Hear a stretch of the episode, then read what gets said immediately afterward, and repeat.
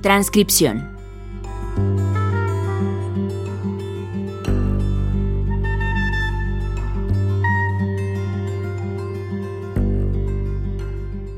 A diferencia de los genes de los procariontes, los genes de los eucariontes no se corresponden directamente con el RNA mensajero, debido a que entre los exones, regiones que codifican para el péptido, se encuentran los intrones, que no tienen que ver con la secuencia de los aminoácidos.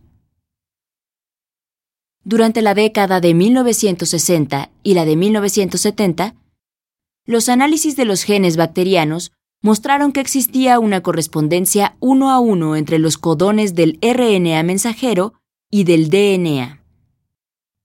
Por esta razón, el RNA mensajero que se formaba sobre la hebra codificante de DNA no necesitaba ninguna modificación posterior.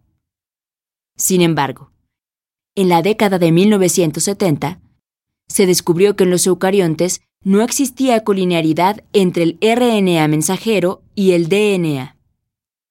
Se encontró que los genes eucariontes tenían tramos codificantes separados por tramos, en ocasiones muy largos, de regiones no codificantes.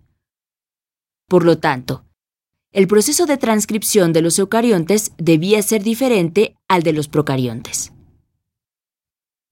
Al inicio del proceso, toda la secuencia del gen se transcribe a RNA. Posteriormente, los intrones se quitan y los exones quedan unidos. Este proceso se denomina splicing, que es característico de los genes eucariontes, aunque algunos procariontes también lo tienen.